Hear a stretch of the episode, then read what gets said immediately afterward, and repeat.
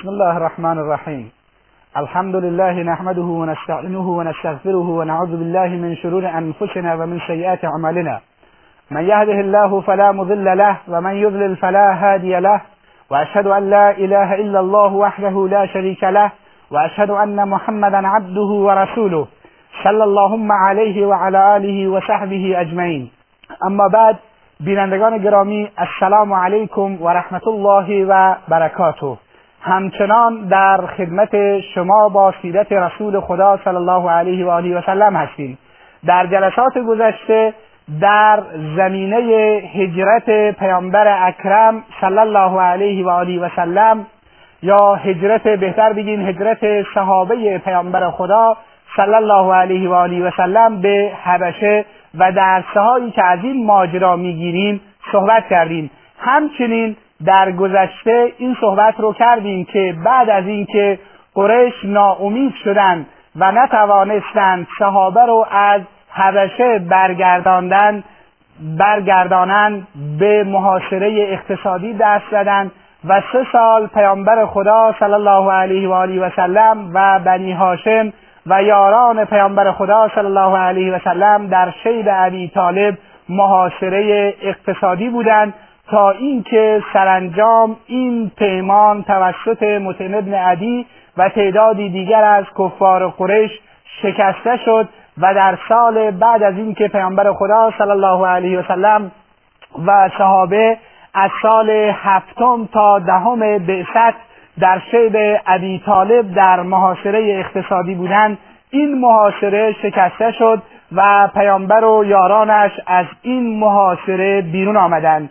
اما به هر حال این محاصره تأثیرات بسیار زیاد و بزرگی بر مسلمانان گذاشت. به طوری, به طوری اینکه بعد از اینکه از محاصره بیرون اومدن ابو طالب عموی پیامبر خدا صلی الله علیه و آله و سلم در این سال بیمار شد در سال دهم بعثت و دار فانی را ودا گفت. و این می‌تونیم می‌دونیم که ابو طالب هرچند مسلمان نشده بود ولی از پیامبر خدا صلی الله علیه و آله و سلم حمایت می‌کرد و نمیگذاشت که قریش و مشرکین مکه به پیامبر خدا صلی الله علیه و آله و سلم اذیت و آزاری برسانند و در جاهای متعددی وقتی که قریش به ابو طالب مراجعه کردند قریش همچنان حمایت خودش را از ابو طالب همچنان حمایت خودش را از پیامبر خدا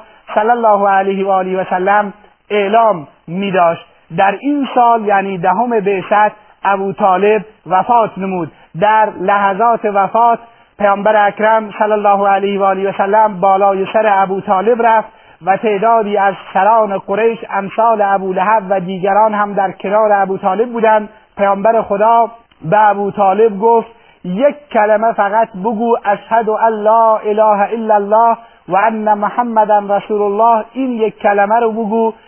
اشهد لك عند الله. این کلمه رو اگر بگویی برایت نزد خدا گواهی خواهم داد و از طرف دیگر سران کفر و سران شرک در اونجا حضور داشتند و تشویقش می‌کردند. ابو طالب رو می‌گفتند دین آبا و اجدادت را دین عبدالمطلب رو ترک نکن رها نکن. این هست که می‌گویند آخرین کلماتی را که ابو طالب بر زبان آورد این بود که علا دین جدی عبدالمطلب بر دین جدم عبدالمطلب هستم. این هست که ابو طالب با مسلمان نشد و در آخرین لحظات هم اون افراد متأثری که نسبت به آبا و اجدادشان تعصب داشتند در کنار ابو طالب نشستند و نگذاشتند که مسلمان بشود. به هر حال قرآن کریم هم پیامبر اکرم صلی الله علیه وسلم بسیار ابو طالب رو دوست داشت و بیشون علاقه داشت و دوست داشت که مسلمان شود. اما تلاش های پیامبر اکرم صلی الله علیه وسلم نتیجه ای نداد و این آیه قرآن کریم نازل گردید که میفرماید انک لا تهدی من احببت ولکن الله یهدی من یشا هر کس را که تو دوست داشته باشی هدایت نمی کنی هدایت در دست تو نیست. توی پیامبر توی دعوتگر مسئولیتت این است که تلاش کنی. مسئولیتت این است که مردم را دعوت کنی. اما اینکه مردم مسلمان می‌شوند یا نمی‌شوند دعوت را میپذیرند یا نمیپذیرند نتیجه در دست تو نیست. انک لا تهدی من احبب. تو هر کس را که دوست داشته باشی هدایت نمی کنی ولکن الله یهدی من یشا هر کس را خدا بخواهد هدایت می کند این است که با نزول این آیه پیامبر اکرم صلی الله علیه و سلم مطمئن گردید. هرچند قبلا حکم همین بود که با تلاش و زحمت انسان مکلف به تلاش و زحمت است. اما این که هدایت بکند هدایت در دست خداوند عز و جل هست. در این سال همچنین بعد از وفات عموی پیامبر خدا صلی الله علیه وسلم ابو طالب خدیجه دختر خویلد دو سه ماه بعد از وفات ابو طالب فوت نمود و می‌دونیم که خدیجه در زندگی پیامبر اکرم صلی الله علیه و سلم تأثیر بسیار بالایی داشت و از اون اولین روزه های دعوت اسلامی در کنار پیامبر اکرم صلی الله علیه و آله و سلم بود و پیامبر اکرم صلی الله علیه و سلم رو لحظه ای تنها نگذاشت بلکه مالش را هم در اختیار پیامبر خدا صلی الله علیه و سلم گذاشت و پیامبر خدا صلی الله علیه و سلم از مالش در راه خدا انفاق نمود.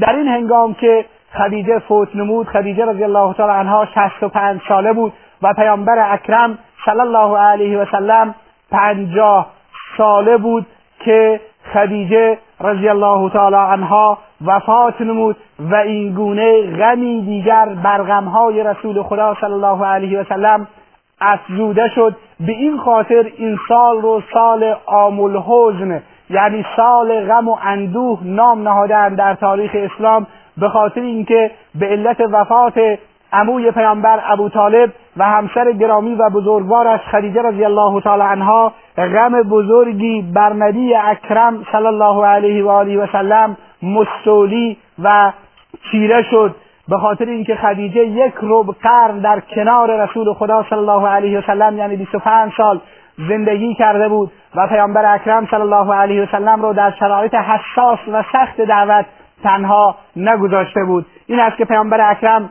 صلی الله علیه و آله و سلم درباره خدیجه میفرماید زمانی که او ایمان آورد خدیجه ایمان آورد زمانی که مردم کفر ورزیدند.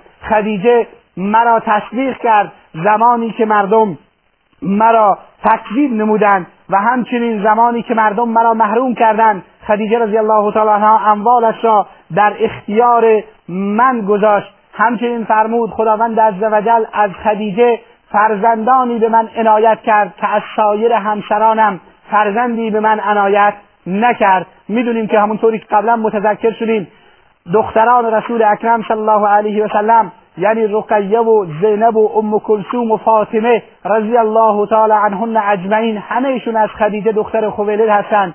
و پسران پیامبر اکرم صلی الله علیه و آله و سلم یعنی طیب و طاهر هر دوتا از خدیجه رضی الله تعالی عنها هستند.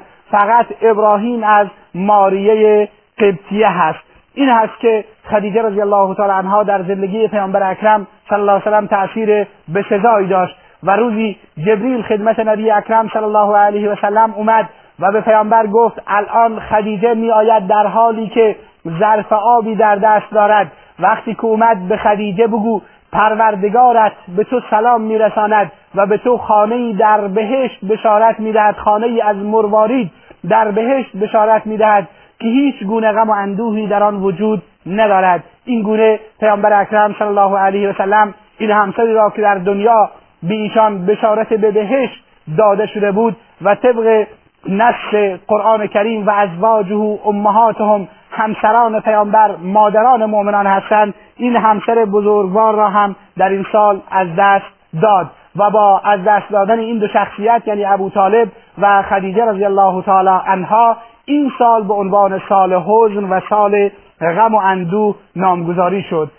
پیامبر در این مرحله در واقع دعوت پیامبر اکرم صلی الله علیه و سلم وارد مرحله جدیدی می شود به خاطر اینکه تا کنون که ابو طالب در میان قریش بود از پیامبر خدا صلی الله علیه و سلم حمایت می‌کرد. همکنون پیامبر این پشتیبان بزرگ دعوت یعنی ابو طالب رو از دست داده بود و اذیت و آزار مشرکین و کفار بر علیه پیامبر اکرم صلی الله علیه و آله و سلم بیشتر شدند. این است که پیامبر تصمیم گرفت که به خارج از مکه برود و دعوت را در جایی دیگر مطرح نماید. این است که طائف رو برای این کار در نظر گرفت. و تصمیم گرفت که به طائف برود و با سران طائف دعوت بدهد. پیامبر اکرم صلی الله علیه وسلم باید اینو بدونیم که در مسیر دعوت از هیچ کوششی فروگذار ننمودند و آیات قرآن کریم درباره انبیاء گذشته و پیامبران گذشته که چگونه در راه دعوت تلاش می‌کردند و زحمت میکشیدند نسب العین پیامبر اکرم صلی الله علیه وسلم بود.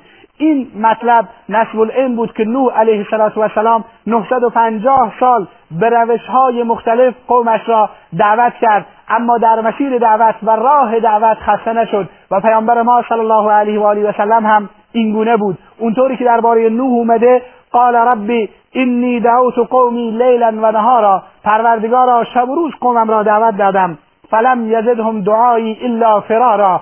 دعای من فقط به تنفر و فرار اونها افزود کاری دیگر انجام نداد. به هر حال در آخر آیت میگه اینی این آیات میفرماید ثم اینی دعوتهم جهارا. من آشکارا اونها رو دعوت دادم. ثم اینی اعلنت لهم و اشررت لهم اصرارا سپس به طور علنی و آشکارا دعوت دادم و به طور مخفیانه دعوت دادم. اما باز هم دعوت سودی نبخشید. پیامبر اکرم صلی الله علیه وسلم هم با تأثیر به انبیاء گذشته علیهم السلام راه طائف رو در پیش گرفت و در آنجا با سران طائفه سقیف عبدیالل و مسعود و حدید فرزندان امر ابن امیر سقفی ملاقات کرد و اونها را به سوی اسلام دعوت نمود. در این سفر زید ابن حارسه برده آزاد شده پیامبر اکرم صلی الله علیه وسلم پیامبر رو همراهی می‌کرد.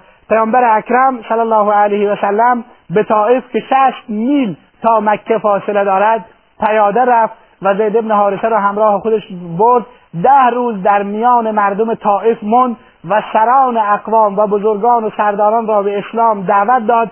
اما اهل طائف نه تنها اینکه دعوت پیامبر خدا صلی الله علیه و آله و سلم رو نپذیرفتند بلکه کودکان و نادانان خودشون رو دستور دادند که پیامبر خدا صلی الله علیه و سلم رو اذیت و آزار بکنند این اونها دنبال پیامبر خدا به راه افتادند و از هر طرف پیامبر خدا صلی الله علیه و آله و سلم رو سنگ زدند به طور اینکه پاهای مبارک رسول اکرم صلی الله علیه و سلم خونالود گردید و کفشهایش پر از خون شد. پیامبر اکرم صلی الله علیه و سلم از طائف فرار کردند و به باغی که متعلق به عتبه و شیبه فرزندان ربیعه بود به آنجا پناه بردند. عتبه و شیبه در اونجا این صحنه رو می‌دیدند و دیدند که پیامبر خدا صلی الله علیه و سلم خسته زخمی و ناراحت و نگران به این باغ پناه بردند. اینجا بود که پیامبر خدا صلی الله علیه و سلم دست به دعا و تضرع برداشتند و اون دعای معروف رو در اینجا ایراد فرمودند که پیامبر اکرم صلی الله علیه و سلم فرمودند اللهم الیک اشکو ضعف قوتی و قلت حیلتی و هوانی علی الناس.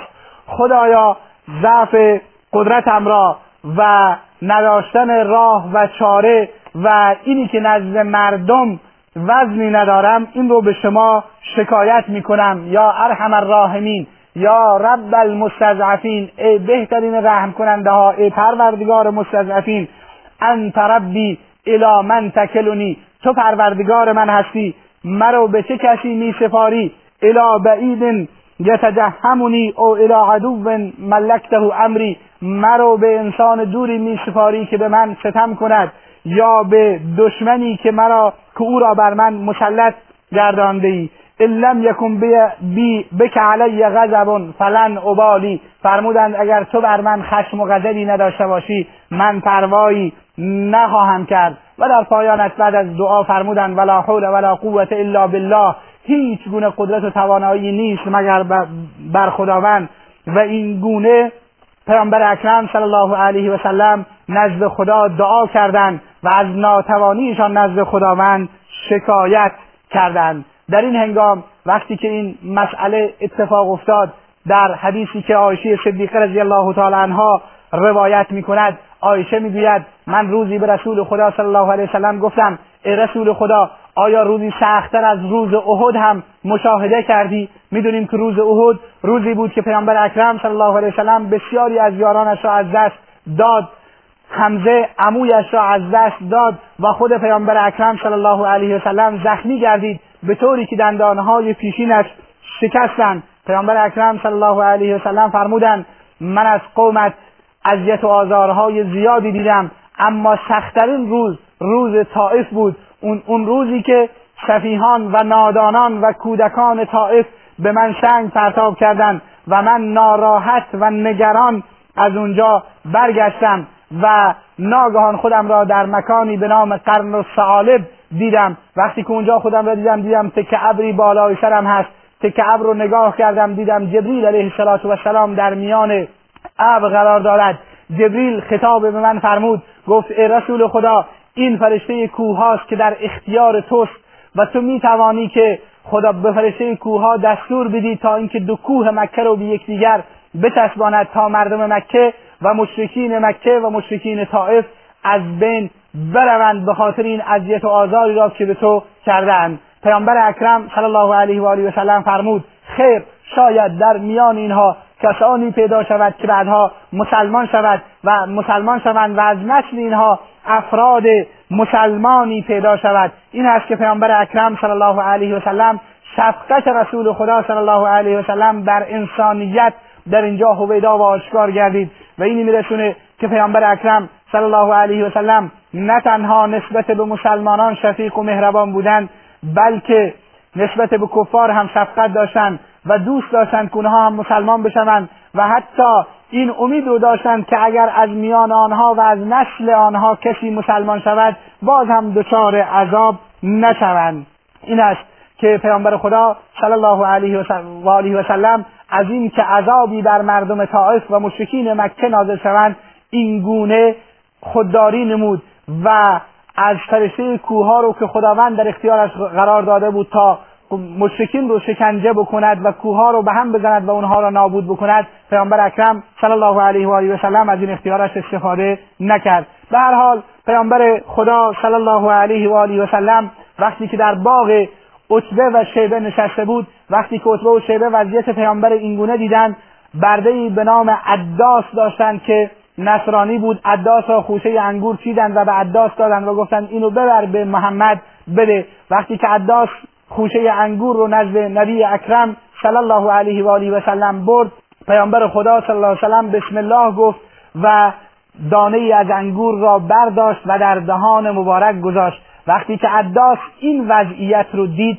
تعجب کرد که چرا پیامبر خدا در این منطقه کسی وجود ندارد که چنین کلمه یعنی بسم الله به زبان بیاورد. این انسان کیست؟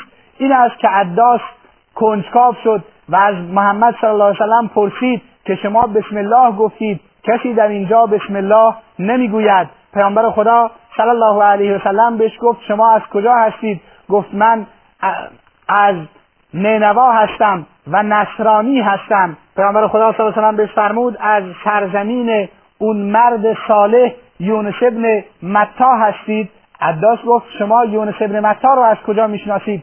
پیامبر خدا فرمود من پیامبر ایشون برادر من. پیامبر خداست و من هم پیامبر خدا هستم. این است که عداس در اونجا به شدت متاثر گردید و مسلمان شد و سر و صورت پیامبر خدا صلی الله علیه و آله و سلم رو بوسید و در این سفر یکی از نتایجش مسلمان شدن عداس بود. و نتایج دیگرش مسلمان شدن تعدادی از جنها بودند که در جلسه دیگر ما به این نکته خواهیم پرداخت.